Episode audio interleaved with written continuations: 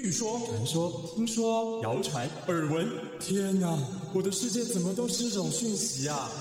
您收到过假讯息吗？资讯爆炸的年代，各种真真假假的讯息，我们怎么样才能够聪明不受骗？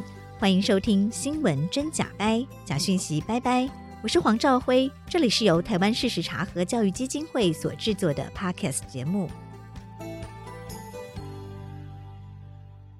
Hello，大家好，我是赵辉，欢迎来到新闻真假掰。今天来到现场要陪伴我们一起跟假讯息说拜拜的好朋友是感染科医师林世璧孔医师，孔医师好。赵辉好，各位听众大家好，我又来了。孔医师，最近哦，这个长新冠后遗症的问题哦，哦是很多人在热烈关心、在讨论的。因为随着确诊的人口越来越多，大家都担心说，那是不是真的有后遗症呢？那我们看到罗伊军医师哦，他这几天有说，国内到目前为止一共有七百八十七个人。到长新冠的门诊来就医哦，他们都说这个症状包括忧郁啊、失眠啊、心悸啊、胸痛啊这些等等哦。这个罗伊军医师他引述美国的 CDC 报告说，确诊者平均每五个成人就有一个人出现长新冠，那六十五岁以上是每四个人就有一个人出现这个长新冠的后遗症。其实这个数字听起来还蛮吓人的，您怎么解读这样的数字？我们先先说一下定义的问题哈。长新冠这个是 Long COVID 英文，它当然还有其他的名词。那可是现在基本上的定义就是你确诊新冠病毒之后，然后各国定义不一样。刚刚说的美国哦，美国其实是 CDC 一个月以上，嗯，已经确诊一个月以上，你还一直持续有各式各样的症状，它就可以把它集合在一起开始研究。那 WHO 的定义，那更是多国比较常用的定义哦。它严谨了一点，WHO 是抓三个月啊、哦，就是要确诊后三个月这些症状还有、嗯、还有的话哦，或是新出来的也可以、嗯、哦。那没有消退的症状，比方说前面的变种病毒可能常被大家很关心的是嗅味觉异常、嗯，到底可以维持多久？是就是它原始株跟 Delta 是不是都有这个状况？呃，应该说 Alpha 跟 Delta 比较多，哦、那到 Omicron 嗅味觉比较少嘛，少见。嗯那另外就是刚刚我说的是三个月以上，那 WHO 是规定还要那个症状持续本身持续两个月以上，哦，那就把它定这个符合 Long COVID。那因为你要先搞清楚操作型定义，我们大家全世界来研究才有一个比较的基准。是。那目前为止，全世界这样的研究，老实说不好做。嗯。因为你想想看，一个疾病发生之后。它产生什么样的症状？理论上应该要有一个对照组。对，比方说，我们常常说，哈，诶，新冠之后，有些人会出现脑雾，是，就是脑子钝钝的，然后不太好使，哦，记忆力减退哦。可是你要知道，年过大概四十左右的人，走在路上，你去问你最近会不会觉得记忆力减退，有点衰弱，脑子不太好使的？我我也是四十岁以后就觉得自己有脑雾，嗯，类似这样。所以你理论上应该去抓一群对照组。他是没有确诊的人，嗯，然后你一群病人追踪，然后两相对照，你还找出哪一些可能真的是因为新冠引起的哦？那可是目前为止几乎没有这样的研究，几乎都是观察性研究。所以我们看这样的观察性研究，有些高，有些低比例，然后我想一定也跟你收案这群人原本是重症是轻症，还有原本有没有很多慢性病。得的是什么变种病毒，其实都应该有关。比方说武汉最早的武汉那个从武汉出来的那群病人，后面也有长期追踪哦。哦，那群病人其实他长新冠的一些比例都蛮高的。可是我们觉得这不只是病毒的关系，因为大家知道，越在疫情的早期，其实全世界那那个时候的情况，对这个病毒是很恐惧的。对。然后也许他被隔离了很久，嗯，哦，然后那个时候整个气氛就是充满了恐惧，所以这有一点类似创伤后症候群，嗯，哦，所以特别越是心理上的对，疫情早期的研究，你去看每一个，我看这个长新冠的研究，第一个一定是看它是哪一个时期收案的，是，哦，它一定会写出来的，哦，哪哪一群人在什么时候感染，你就知道大概，哎，这个是原始病毒株，这个是 Alpha。那我们现在最关心的台湾流行的当然是 Omicron，所以我们应该要去收集 Omicron 的长新冠的比例到底是多少。那很不幸是因为这个都需要长期的追踪嘛，吼，所以因此目前的数字其实还很有限，所以像是罗罗富在记者会上报告的那个数字，还有这一阵子很多专家在讨论长新冠的议题的时候，其实用的都是前面变种病毒的数字。嗯、是，所以罗一钧医师说的，现在台湾累计到目前为止有七百多个病患，嗯，去看这个长新冠的门诊。对，这个七百多个其实并不通通是 Omicron 哈。对，他前天有先说大概一百多个是 Omicron。嗯，所以你减下来大概就有六百个左右是前一波我们去年五月的 Alpha。嗯，那在有一些资料看起来哈，我们大概可以说 Alpha 变种病毒似乎是长新冠比例比较高的一种。那到了 Delta 之后，还有现在的 Omicron，看起来这个比例都有降低，这可能有两个原因。嗯，因为到了 Delta 之后，疫苗已经开始，对，大家很多人都有打，人打了疫苗，对。所以，我们目前其实有好几个研究是显示，哈，打疫苗对于减少长新冠的比例是有帮助的。那英国在 Delta 时期的资料，哦，就是假如你打疫苗的人再去确诊，相比于完全没打疫苗的人确诊。长新冠大概可以降五十 percent 哦，是蛮高的哈。是，所以打疫苗除了可以降低重症的风险，也可以降低后遗症的产生。因为这大概是合理学理上，因为我们觉得长新冠发生的机转应该就是病毒在你身体里复制，然后它可能到全身各处哦。那它它虽然已经后来就被消灭了嘛，我们身体克服掉它，可是它会残留它的那个残骸留在我们身体的各部分。这其实已经有很多文献研究都有出来哈，也会留在脑，有部分的人会留在脑，那所以它后续可能就引发一些发炎反应。那所以我觉得，假如这个病毒本身呐、啊，它其实就是比较不容易产生全身性的感染，到肺去，到全身去，像是 Omicron 哦。那后续我们观察到它的长新冠的比例没有那么高，可能是很合理的结果。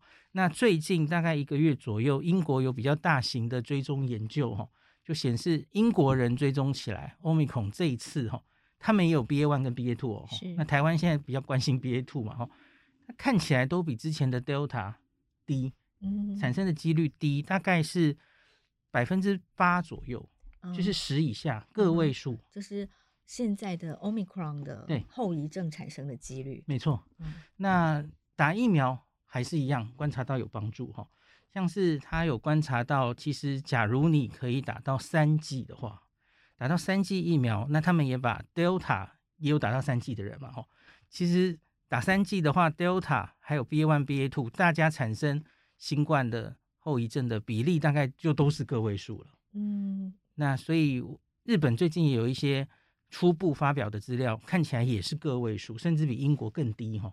所以我觉得台湾我们当然一定也要有自己的数字，提醒民众说，这个新冠是有可能全身上下会有各式各样的后遗症。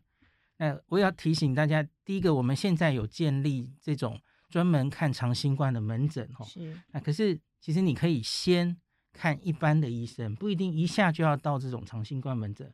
我常常举一个例，哈，比方说有实际有这个听友问过我说，诶，他确诊之后啊，然后。从有一天开始，他就一直觉得头痛，嗯，他就问我说：“这有没有可能是长新冠？”我给他的建议是：第一个，你要先去看神经科医师，嗯哼，针对头痛，看有没有别的可以找到原因，而且可以治疗的疾病，因为很有可能啊，当然有可能，不一定一下就要怪到长新冠哦，你反而搞不好其实有一个潜藏的疾病没有找出来，那。可是，假如去看过医生，然后医生也帮你找到没什么原因可以解释，你再开始想长新冠。所以就是呃，当我们怀疑说是有后遗症的时候，您有提醒吗？它其实要排除其他的病因嘛，吼，它也有可能只是时间序正好而已，而不一定有因果关系，只是因为确诊之后可能又有其他的疾病发生，但是它可能跟这个确诊并并不一定有关联，对不对？所以我们要先去检查，说呃是不是有其他的呃病痛产生的原因？对，要看有没有可以，因为假如能有一个明显的原因，然后就去治疗那个病，也许就解决了哈。那可是假如已经排除过，还是找不太到原因，那就适合来这个长新冠的门诊哈。然后这要通报，因为我们台湾要有自己的数字，建立自己的资料库，才知道我们跟西方人很可能资料是不一样的嘛。是，我们发生各式各样的诊断症状的比例，然后医生累积经验，比较有经验之后，就知道怎么处理，帮这样的病人解决问题。嗯哼，是。所以刚刚说这个美国 CDC 统计说，每五个成年人确诊有一个。有长新冠，这也是累计这两三年来的各种病毒的数字，那是全部的，哦、而且它其实有轻有重。嗯，因为有些人搞不好最常见呐，可能是疲劳。嗯，因为他感染之后，他其实就觉得总是没有好，然后就有一个很慢性疲劳的感觉哈。嗯，然后另外就是有些人可能会一直就觉得喘气喘不过来啊，久咳不愈啊，这些都可以。嗯，那总之他就是。符合我最前面讲的那个定义，然后各式各样的症状都可以，它就会被收进来。嗯，嗯，那当然也有人会蛮严重的，嗯，我们可能在新闻报道上也有看过哦，有些人会严重到他的这个疲劳或是脑雾，会让他完全没有办法回到原本的工作岗位上。哦，这个美美国在在两年前最早的那一波疫情就有发现过这个情形。我记得是报纸先 开始报道的哈，嗯嗯，那结果后来就医学界也开始重视，所以陆续我们目前看到的一些长期研究哈，各式各样的症状都有人来报道。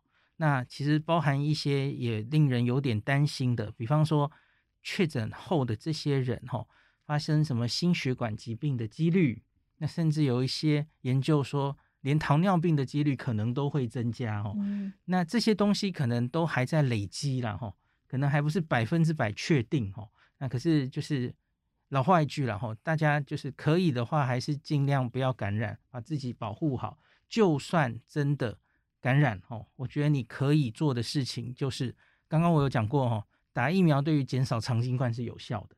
因为大家想想看，假如你终究哈这两三年内。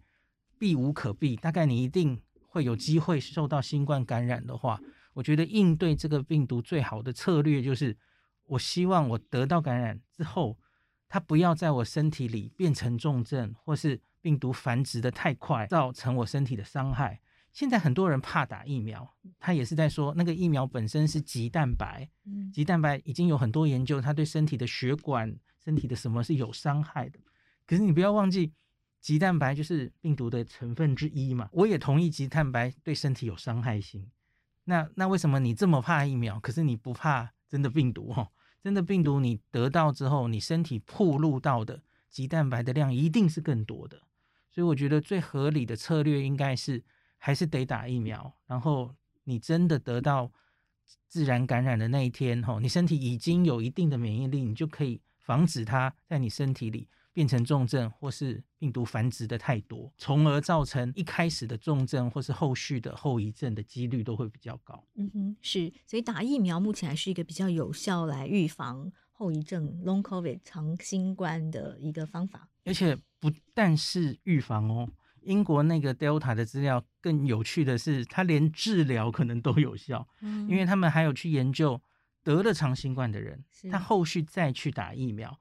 结果发现还是有一部分人可以直接就改善，哦、这蛮奇妙的。嗯、我不知道有没有一些心理因素在里面哦。嗯、那可是英国的确有这样的资料，所以也是可以给大家参考一下。是，所以打疫苗还是非常重要。不过这又反映到另外一个问题哦，现在很多老年人他的第四季打疫苗的时间到了，到底该不该去打第四季？嗯、这第四季的效果在临床上看起来是不是好像没有第三季好？我们目前。很多国家都已经，包括台湾都已经推荐部分的人，主要就是老人家了哈。嗯、呃，可是每一个国家定的年纪不一样，我们台湾是定六十五岁，美国是定五十岁哦。那英国五十岁就是老人家，很难接受。呃、年长者，年长者。然后有一些国家七十岁等等哈。那主要的科学证据其实都是来自以色列，因为以色列的辉瑞 BNT 疫苗打得很早嘛。所以他们其实已经会比其他国家早到这个第三季打完已经五六个月了哦。那他们观察到这些人的抗体又掉下来了，是就跟第二季打完需要打第三季的时候有点像。那防住院、防重症的保护力在老人家、年长者也稍微有掉。那当然不只是年长者了，还有一些可能是免疫比较低下的人群哦。我我指的是非常。极端的那种，像是做化疗的、有癌症的那种人哦，嗯嗯、因为他们打疫苗本来效果就比较差。那所以因此在这一群人里面，以色列的研究哈发现他们是抓六十岁，那打了第四剂，针对这一波的奥密克戎疫情，的确可以让他防重症、防死亡的效果再上一层。嗯，哦，是有意义的上升，所以因此现在的台湾啊，因为我们现在就是这一波本土疫情已经到高峰，然后中南部也许还要一阵子了哈，那可能还要几个月的这个时候，我觉得我是同意也建议哈，我们的六十五岁以上的长者，还有免疫比较不足的不全的同胞要去打第四剂，嗯，那是明显有好处的。是，因为台湾的疫情还正在延烧。可是，比方说国外，国外很多地方这时候其实疫情已经是低度流行，嗯，甚至还在往下。那这种时候，我觉得其实就没有这么急迫打第四季的需求，因为第四季看起来我们现在还没有答案的是它可以维持多久。嗯哼，我我们觉得很可能是不能维持多久的，因为。现在打的疫苗都是当时针对原始病毒株做的哦，对欧米孔的效果就是不够好。是，那以色列有年轻的医护人员的第四季去打了，然后结果发现，其实抗体大概就是追加到增加到原本打完第三季的那个高度，嗯哼，而且也是大概一两个月马上又消退。对，所以一直有一两个月的效果。没错，嗯，所以我才说。对现在的台湾打有意义。这一两个月疫情还在延烧，没错，没错。所以对于高风险族群，您还是会建议说，虽然这个第四季的疫苗效果可能只有一两个月，可是这一两个月因为是关键，对，没错，所以还是应该要保护好多少还是有效哈。那我们其他的人，我当然现在是不太建议哦。那我们可能可以等一下次世代疫苗，针对 Omicron 的新的疫苗，很可能美国现在正在研发哈，莫德纳有一些新的资料哈。可能在，我想最快应该是在夏天的尾端，嗯、秋天之前。嗯哼，那美国九月的时候，对，美国 FDA 会在六月底开会决定，嗯、那下一支这个加强针，以全部的人口来说，应该怎么打？嗯，那所以我们其他人可能可以等等看这个。是。对，但这也是呃另外一个大家担心的问题哦，就 Omicron 相对看起来好像毒性比较弱，嗯，可是我们担心的是，那会不会之后又有更严重的毒性更强的变种病毒出来呢？嗯，我觉得是有机会的哈，因为大家大概不会怀疑它一定会继续变种，大家都知道哈，嗯，那可是有一些人会比较乐观的觉得，病毒的演化它就是会朝着。传染力越来越强，然后可是它的致致病力哈、可能会越来越低，因为它不会杀死宿主，嗯、它就会比较容易传播。最后病毒也想跟我们共存的意思，然后、嗯、好，这个答案我觉得对也不对，因为假如你把时间拉长的话，嗯、拉长到也许是二十年、三十年，我觉得这个很可能是对的。那这个现在的新冠病毒很可能如同陈培哲老师。他有曾经受访说过，他最后会成为第五只造成感冒的冠状病毒。嗯哼，因为我们目前造成感冒有四只冠状病毒已经跟我们共存很久了哈，很可能几百年前有类似的事情，他们来到人间，原来是很严重的疾病，后来其实就慢慢弱化了哈。我觉得这是非常可能的，可是问题是要花多少年？嗯，那在这个演化，它一直突变。的，所以我们很难预料它会突变成什么样子。我觉得它不一定每一次的突变一定是一直弱化的，因为我们回头看这两年多，它已经变了好几次了嘛。嗯，从武汉原始株到 Alpha，还有到 Delta 的这两次，其实它的病毒毒力都是变强的。嗯，它是到了 Omicron 这次才终于变弱，它比较不容易去下呼吸道，那所以比较不容易重症肺炎。可是谁知道下一株会不会？结果又往回走，嗯，我觉得这是非常难预测的哦。是，所以我其实才一直觉得，我们台湾选在现在台湾的夏天，然后这一株奥密克戎选择走向共存，应该是还算是明智而且我支持的决定，因为我们不一定能等到更好的时机共存。因为比方说，假如我们想等下一个。嗯，我们想等今年冬天更强，对，那你一定会非常懊悔，我为什么 不跟全世界多半的国家一样，在这个夏天勇敢作战哦？那所以，假如你是选择不要现在共存，就跟中国一样坚持清零的路线，下一支不一定更好，而且你这样就是疫苗可能要。天荒地老一直打下去哦，嗯、那国人是完全没有自然免疫力的。我觉得以长久来说，不一定是最好的策略。是，但所谓的自然免疫力哦，就是感染后的这样的免疫力。我们在目前呃各国的研究看起来，它的对于抵抗下一个病毒的抵抗力，真的是比疫苗好很多吗？哦，这个应该这样说哈、哦。第一个，我们要猜下一个病毒是什么方向。美国 FDA 前几个月开过一次会，那他们六月底也会再开一次，就是他们要猜下一个流行的病毒株大概长什么样子哦。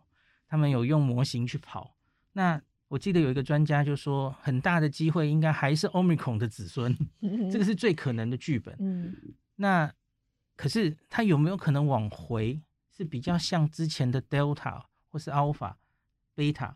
我觉得都有可能。那还有一个可能，他们觉得几率是比较低的，可是也要为此做防备，就是它会不会是另外一只完全长得不一样的，就跟当时 Omicron 出现在世界上，它其实不是前面这些病毒的子孙。那这种大突变冒出来，其实几率应该是比较低哈，它大概不会这么短暂的一两年又发生一次。那可是针对我刚刚说的这三种状况，那我们现在到底？什么样的人对未来的那只病毒的抵抗力会比较好？到底是自然感染的人，还是打疫苗的人，还是打次世代疫苗的人？这是非常复杂的问题哈。嗯、那可是多半的专家现在比较认同，或是我们有一些初步的研究做出来哈。这是何美香老师常提的 hybrid immunity，就是你假如有自然感染，你又打疫苗，这样子的免疫力，我们目前看起来是比较持久。然后抗体比较高的免疫力，那有一个理由是因为你假如死命的只是一直打疫苗，你不要忘记那个疫苗是针对原始武汉病毒啊。是。那可是你你看，你假如有原始武汉病毒，不管你前面的是得过或是有打过疫苗，然后你又暴露一个 Omicron，其实你暴露过不同的种类的病毒，那以后不管你。我刚说的那几种状况是哪一种状况？其实你针对它有一定的免疫力的机会会比别人高。嗯哼，对，所以我觉得美国 CDC 六月底的这个会议应该会朝这个方向讨论哦。那现在有一个方向是我们可能会使用双价疫苗。嗯嗯，莫德纳已经成功研发了，就是双价，他就把原始武汉株跟针对 Omicron 做的疫苗放在一起。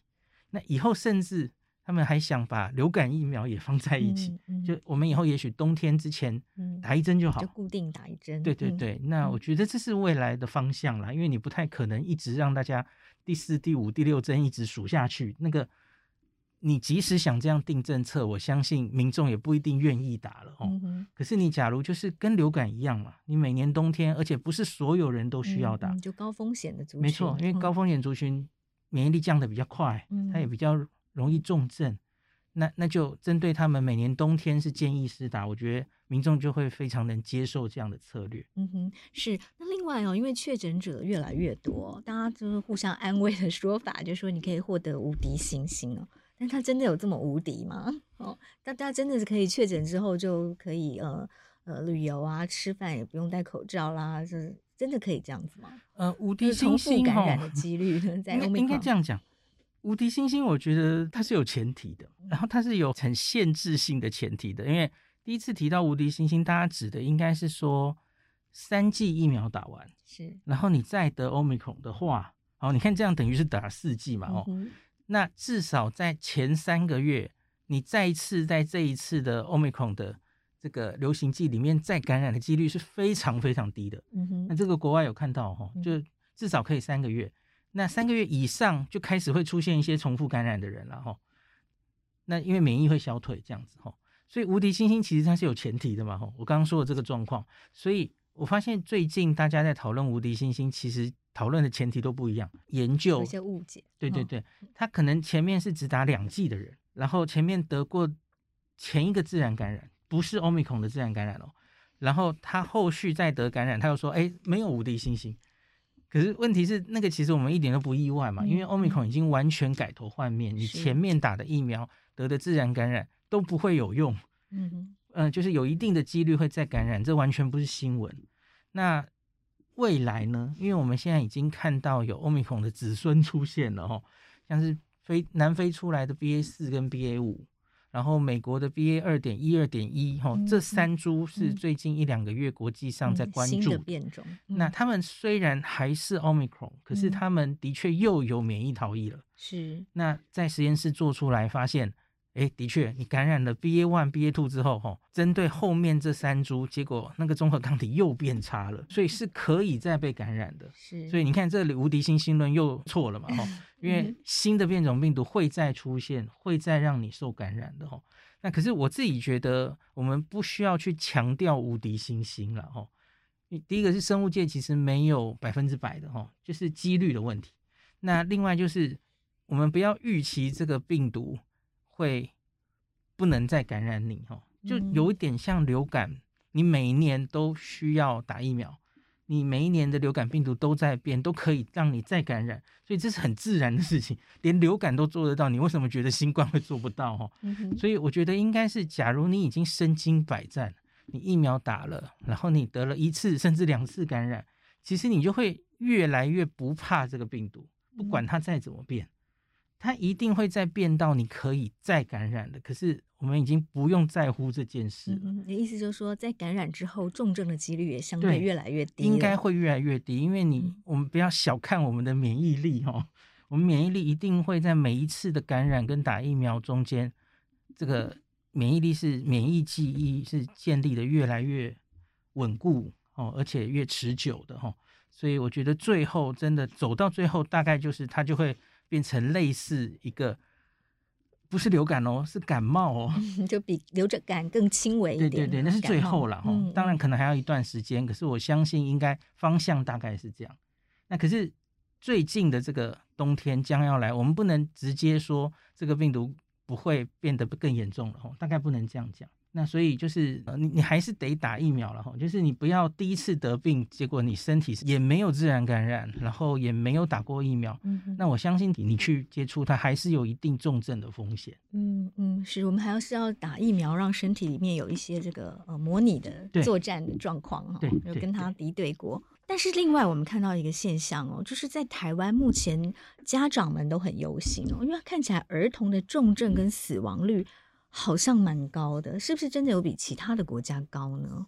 台湾目前出现的一个比较特别的状况是儿童的脑炎。对，我们目前在台湾儿童看到的所有重症，不是所有都是脑炎了哈，有一些就是还是很传统的，别的国家也会看到的，就是肺炎。肺炎之后，然后变重症的哈，这个别的国家都有看到，这个不奇怪。可是台湾现在比较麻烦的是，我们看到了十几例的脑炎。对，然后其中有五例已经很快的就去世了的这件事，那在台湾的脑炎发生率啊，儿童大概是万分之一，万分之一。对，因为我们现在小朋友大概是二十万左右确诊哦，十岁以下，那我们就有接近二十例了嘛，那所以这个高比例是别的国家几乎没有看到的。嗯哼，所以台湾儿童的脑炎的比例确实。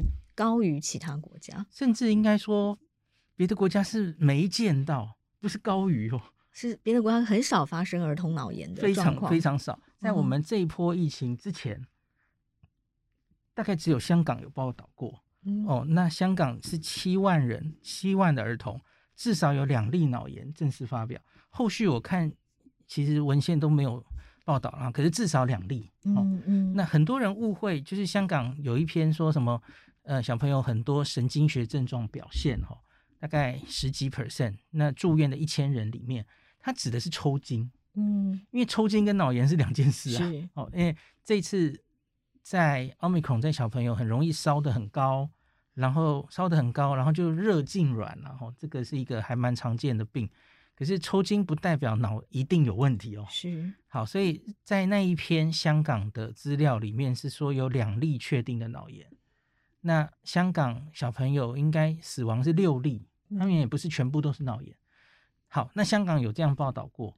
那其他的国家在我们这一次开放欧米孔与病毒共存之前，几乎没有报道。是，那为什么台湾儿童脑炎的比例会特别高呢？我们现在比较推测，哈，第一个要先厘清这次脑炎的机制是什么。有专家我自己也觉得哈，有两个是最可能的。第一个是它是病毒直接入侵脑，然后造成某一部分脑子发炎哈，这是第一个。可是我们现在看到的几例，特别是来势汹汹的这种哦，它比较像是间接的，它是这个叫做细胞激素风暴哦，英文叫 cytokine storm，就是我们身体因为病毒入侵引发了一些免疫反应。然后那个免疫反应太过头了哈，嗯、像风暴一样，嗯、然后它就去攻击身体各个机关，包括了脑子哈。所以因此我们现在针对它的治疗指引，就是针对这个处理。比方说我们会用类固醇来压这个免疫反应，然后用免疫球蛋白，那其实都是在压抑嘛哈。那这个病我可以跟大家讲一个比较最近的发展哈，就是日本也开始爆了，因为我们这一次。之前日本真的也几乎没有报，嗯，那日本第一次报类似我们这种严重的脑症，这儿童的脑炎，哦，四月底第一次报，嗯哼，应该是四月三十号，哦，有一个九岁的日本女童，然后也是这样子来势汹汹就去世了，这个是日本的第五例，日本这两年其实儿童只有去世六例，嗯，这个是第五例，在立木县，那时候只有一例的时候，其实日本新闻也没有非常在乎，就是。他们其实报的都很不洒狗血的，就这样直接报过去哦，出现了这样的案例哦。嗯、那一例的时候，大家没有太太关注。对，嗯、那后来五月三十一，他们第二次报还是立木县，嗯，然后这次是一个男童，然后这个男童没有去世，可是是很严重的重症，很类似我们看到的哈。所以他们短短一个月有两例，所以他们就开始紧张了，终于开始紧张。然后他们其实最近就小儿神经科的学会。刚刚开过会哦，他们就互相交流一下。那 NHK 的报道说，哦，他们去问了这个神经科学会，其实日本这两年类似这样子，原本完全健康的小孩，后续产生这种严重脑症，哦，他是用脑症，不是脑炎哦，这两个不一样。脑症比较类似，就是不是直接侵入哦。他说至少已经有十例了，嗯，至少十例。那可是这十例到底是怎么样，有多少死亡什么的，其实现在还不清楚。那他们神经科学会会以学会的力量开始调查全日本的医院，就是看到底有有多少类似这样的案例，嗯、就确诊儿童发生脑症的对状况。那日本其实也是最近才开始注意这件事情。嗯，嗯这个 NHK 报道是五月三十一号，是学会是六月二号开的哦。嗯，那他们正要调查那。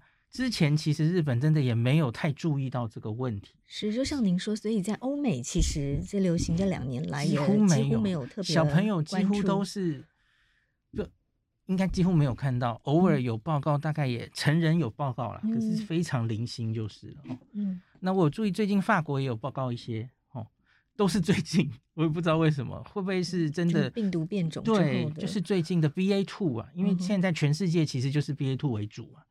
在 BA one 之前，几乎真的是没有报告。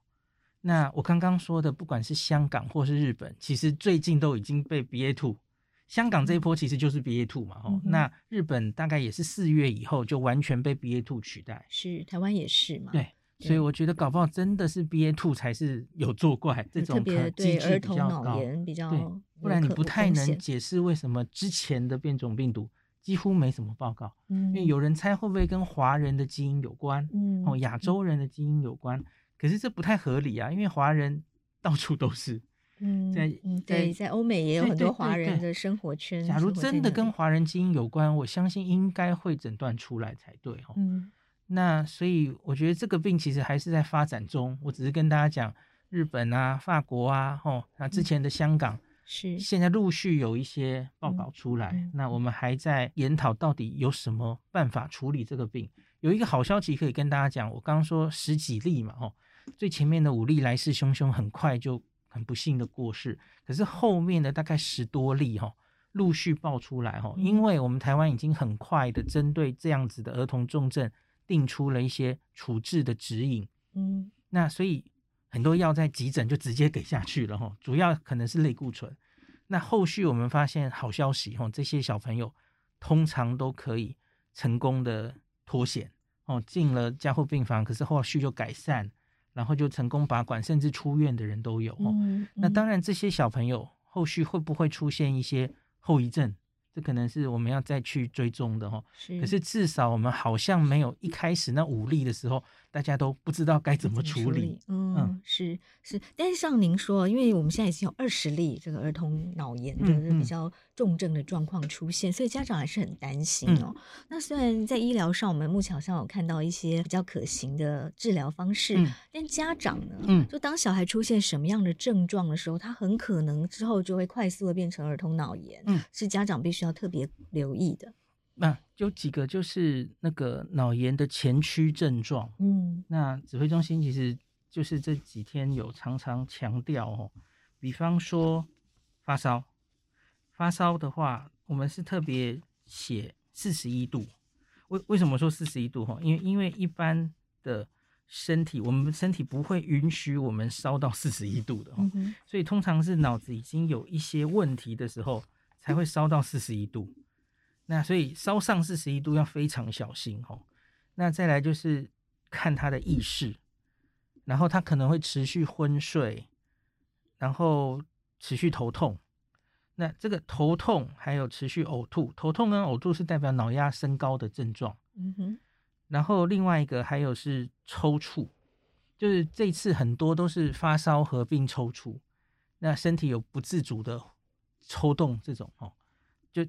类似癫痫这种，嗯、那个发生了一定不对哈，那可能会同步影响到意识，这是种时候就不要等了哈，就赶快打一一九送医，或是你就直接现在已经没有这么严格了嘛哈，其实家长你自己是确诊的，其实紧急状况下你都可以自己开车送医过来哈。嗯嗯那所以就是以上这些，因为我刚刚念的这每个哈，我相信其实家长大概都不太可能漏掉了哈。嗯，因为其实每一个听起来其实都是很不对。对，发烧到四十一度就真的很高了，很少会。但是所有目前的每一例儿童脑炎的状况都会烧到这么高？那不一定，有高有低，当然都不一定。所以这些症状只要有几个符合，其实就有危险，对不对？不一定要全部满足这些条件。那有一个可以跟家长讲的就是。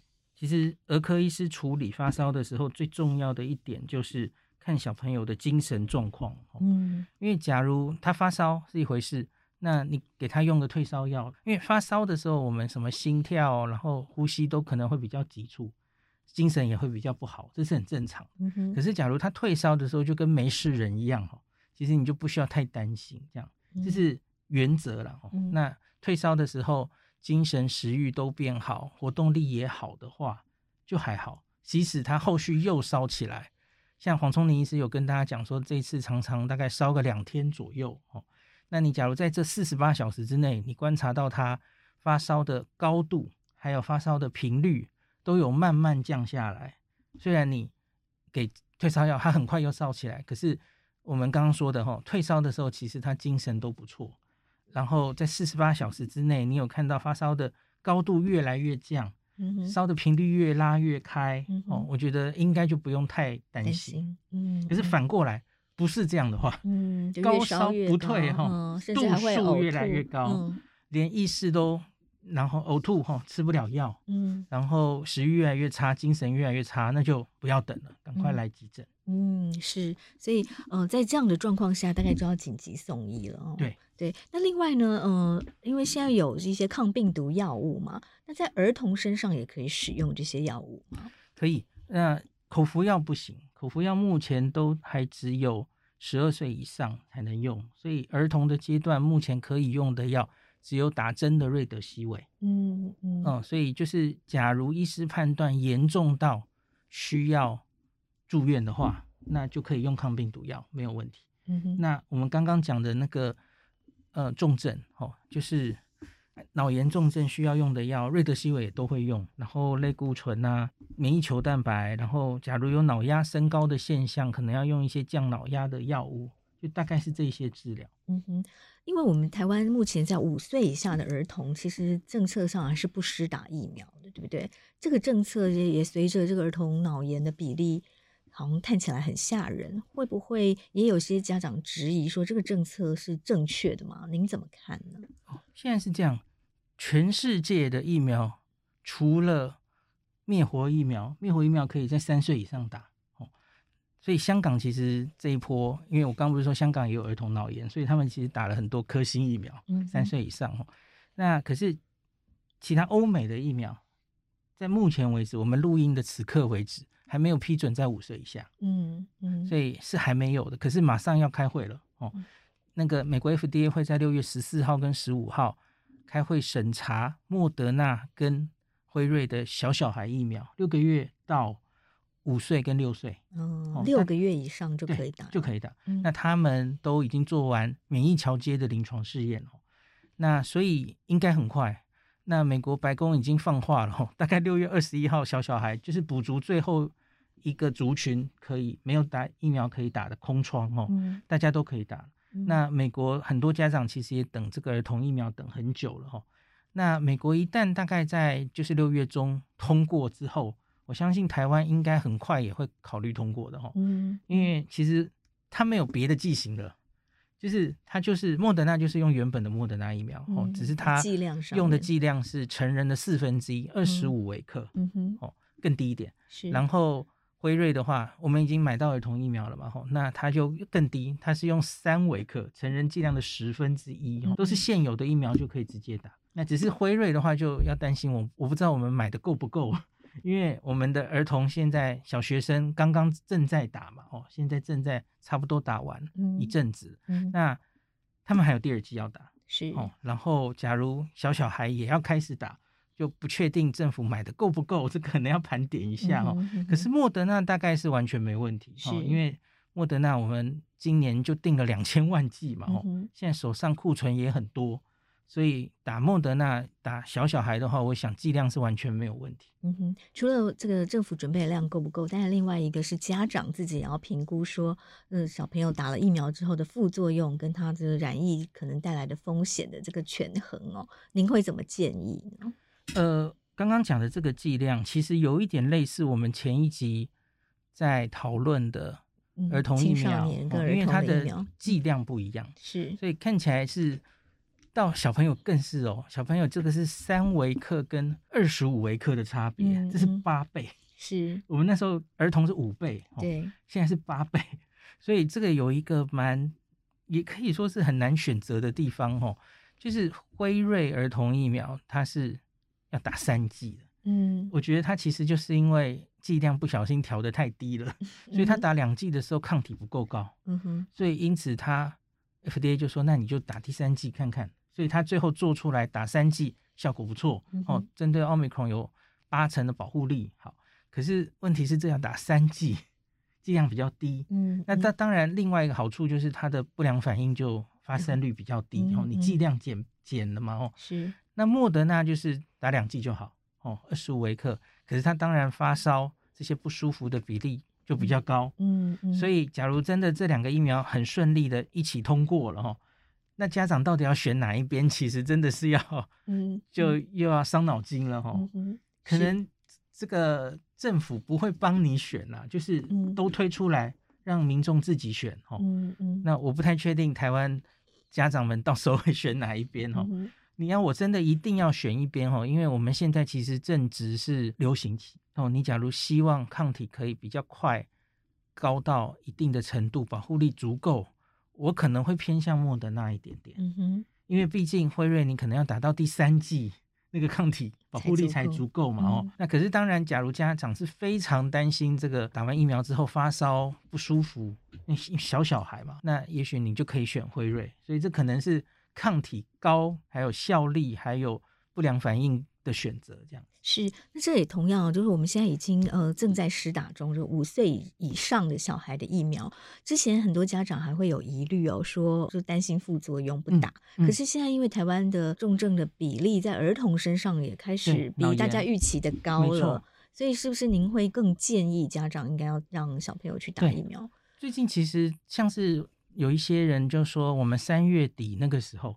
三月底其实台湾还算风平浪静的时候，嗯嗯、那时候我们的疫苗咨询委员会开会就说，儿童疫苗暂时不施打。嗯，他不是说不施打哦，他是说暂时哦。嗯嗯、我回头看，其实这个决定一点问题都没有。对，因为那个时期，对，没有人能预估到后来台湾，哎，怎么这么多儿童脑炎重症嘛？嗯嗯、那而且他只是说暂时，因为他想要等什么呢？他想要等更多的有效性跟安全性的资料。因为就算那个时候他们哎，好像是我们现在后见之明，事后诸葛都觉得你为什么不那时候就开放？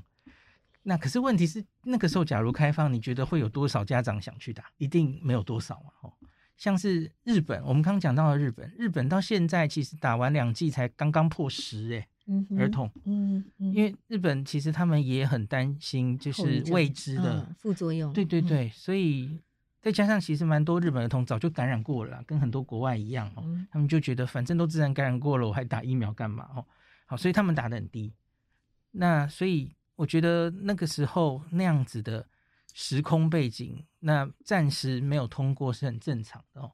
那可是你要问现在，我们已经看到有这么多相对国外没有看到的重症的案例，嗯，哦，那风险比较高，其实应该是。一到五岁，那儿童脑炎目前看起来风险比较高的是一到五岁。嗯、那我们也有看到零星的几个小学生嘛，嗯、也是有看到幻觉的那几位，那还是有。所以我觉得普遍大概在小学以下的这些儿童，我们现在应该比较建议大家打疫苗是利大于弊的。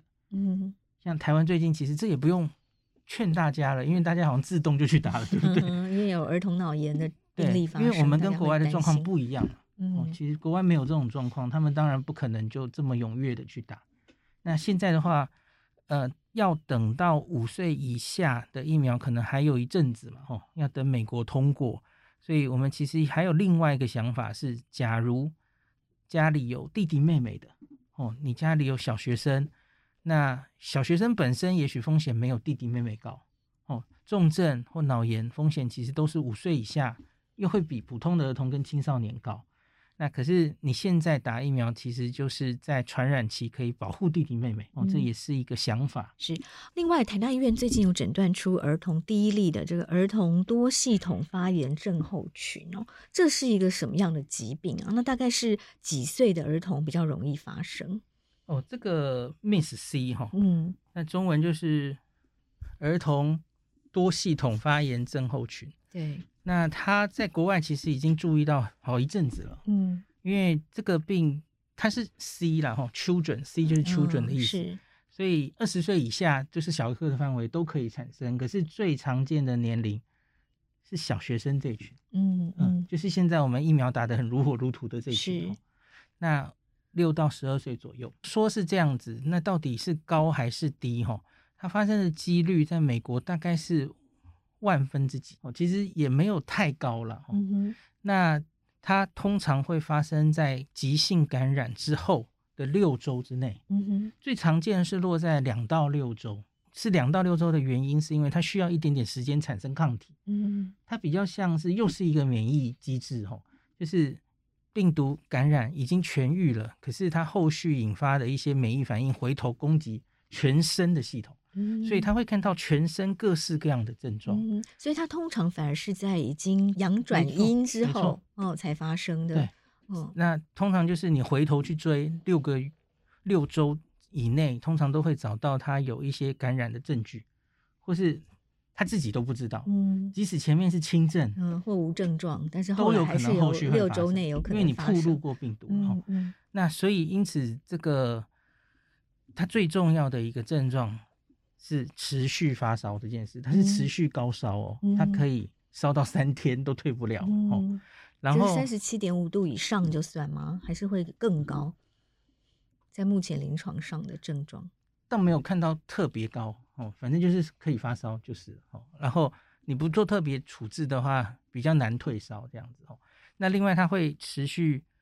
出现的一些症状有一点像我们儿童大家都很熟悉的一个病，叫做川崎氏症。嗯，家长应该都很熟悉，听过这个病哦。嗯嗯、Kawasaki disease，它是在东方小孩很常出现的哦。川崎氏症流行是五岁以下，真正年龄不一样，五岁以下两三岁最常见。那这个我刚刚说是五岁以上，然后小学生，然后流行的人种也不一样。这两年多来，Miss C 多半都看在是欧美人种。亚洲人种非常少，嗯，那黑人、欧美人种、拉丁人都比较多。嗯、是，那目前台湾已经开始有这样的症状，台湾开始有了。那我们的周边国家其实也很少，嗯、就像日本到目前为止，台面上有报告的到今年二月底，Miss C 只有八例而已。嗯，到现在大概是十几例。是哦，然后全部都康复，没有一例 Miss C 因此去世的哦。嗯，可是美国就很多喽，美国到目前为止两年多已经八千多例，大概致死率有一到两 percent，所以他们很重视 Miss C 这个病。是不止美国，一到两 percent 很高，很高哦，算高哦。嗯，而且产生 Miss C 很常会合并血压下降，他可能要进加护病房，如同我们台湾的第一例就是这样嘛。嗯，发烧，然后有一些皮质皮肤出疹哦，然后他在黏膜可能会有一些表现，像眼睛会充血，嗯，红红的，然后舌头会有一些表现，像草莓舌，嗯，哦，川崎氏症很著名的一个。症状就是草莓舌，红的跟草莓一样的舌头，是哦，然后嘴唇会有点肿胀，皮肤的一些变化。然后另外，Miss C 最常见的其实是肠胃道的症状，腹痛、腹泻、呕吐。那这些合并发烧，然后最近六周内有感染的话，那家长要注意。可能会是 Miss C 这个严重的疾病哈，它可能会严重到需要进加护病房的。孔医师刚好提到这个 Miss C 哦，儿童多系统发炎症候群，它会好发在国小跟国中这样阶段的小孩身上。国小哦，主要是国小，主要还是国小。嗯、然后他如果是持续的发烧，然后伴随一些呕吐啦、眼睛红肿啦、头晕啦、皮肤出疹这些状况的时候，家长都要特别特别的小心。嗯。那我觉得台湾像黄崇宁医师，他在跟大家卫教的时候，他说最悲观的估计，台湾的 Miss C 发生率，他觉得是万分之一。哦、嗯，那他其实考虑过种种因素了。哦、嗯，那可是他觉得不一定会那么悲观。那我来跟大家解释为什么不一定会这么多。嗯，因为三件事情。第一个，我刚刚有讲过人种。嗯，那我们看到这两年多来，其实就是亚洲人 Miss C 的。比例诊断的比例就是比欧美人差很多，我们周边国家其实都没有报那么多例。好，这是人种的问题。嗯。那第二点是打疫苗，打疫苗是可以防止 Miss C 的。嗯。哦，在这个美国有很大型的资料，那甚至效果都是超过九成的。哦。打完之后就可以减少大概九成的 Miss C 的发生率。那我们这一阵子因为大家怕脑炎，哈。儿童的族群其实已经疫苗施打非常完整哦。美国有资料，其实是一剂疫苗就有效哦。所以脑炎加上 Miss C 还是应该要多鼓励国小的小朋友去打疫苗。对，Miss C 是另外一个你可以打疫苗的原因嘛。哦、嗯，第三点就是不同病毒株似乎又不一样了，跟我们这集前面讲的这个长新冠有点像哦。嗯、美国有固定追踪，他们就是呃 Miss C 发生每天通报的数字。有一个画曲线图啊，你很明显看到进入 Omicron 时代之后哦，哇，Miss C 就大量减低，嗯，可是前面 Alpha、Delta 都很多哦，可是哎，后来就不见了。它当然有可能是因为后来疫苗施打，可是问题是美国儿童疫苗施打没有那么多哦，他们大概只打了三成左右哦，没有打很多。然后那会不会是之前得过自然感染？然后后续再得就比较不容易得 Miss C，有可能，嗯，我想都有可能。好，哦，那以上这三个原因，就 Omicron 本身也许它也比较不容易引发 Miss C 了哈。那因此有这三个原因，那我想大家不用太担心台湾，不用过分恐慌。对，因为像今天我们哈，呃，目前为止台湾的小儿科族群其实应该已经四十万以上人确诊了哈。那假如我们 Miss C 真的是万分之一的几率的话，嗯，嗯，你其实应该要至少看到四十例才对啊。嗯、哦，可是明显我们现在才开始看到零星的案例哦。那所以，虽虽然离他确诊到真的发病是可能会长达六周哈、哦，那现在要开始密切观察了哈。可是我是觉得家长就知道有这种现象，对，要要注意，可是不要太恐慌这样。是，就是呃，家长当小朋友在。确诊之后六个礼拜内持续发烧，然后有出现刚刚说的这个肚子痛啦、腹泻啦、呕吐啦、皮肤出疹啦、眼睛充血啦、头晕这些症状的时候要留意，然后要赶快去看医生，但也不用太担心说，嗯，一有个风吹草动就很恐慌这样子。对，而且我觉得今天讲的不管是脑炎或是 Miss C，其实你应该都很难漏掉它了哦。嗯，像 Miss C 就是高烧合并其他的症状。这个很难漏掉，因为他几乎都会发烧。那提醒一下，Miss C 其实就是整个小儿科十九岁、二十岁以下的人都有机会发生，只是小学这一段时间的人最高。那你往上国中、高中或是比较年轻的人，嗯、当然也有机会，可是几率就小一点。嗯，哦，这个提醒大家。嗯，那五岁以下，假如发生类似这样的状况的时候，因为台湾是川崎市政也是会发生的地方，所以这个要跟川崎市政好好的鉴别。那这两个病其实愈后看起来完全不一样。川崎氏症的致死率没有那么高，哦，不太容易发生血压不稳，哦，可是 Miss C 的致死率跟重症率会比较高，所以这个一定要注意。嗯哼，所以呃，最重要的重点就是当小朋友高烧不退的时候，嗯、一定一定要去看医生。对对，嗯，那所以一个是高烧不退，你大概不会漏掉了哈。那第二个就是。脑炎的话，就是抽搐，然后加上非常极端的高烧，然后意识上出现改变的时候，嗯，那要赶快送医。那大概注意这些事情。那可是还是要提醒，这个这些其实都是很少见的状况哈。就算我们看到哈，好吧，最高也许都是万分之一好了哈。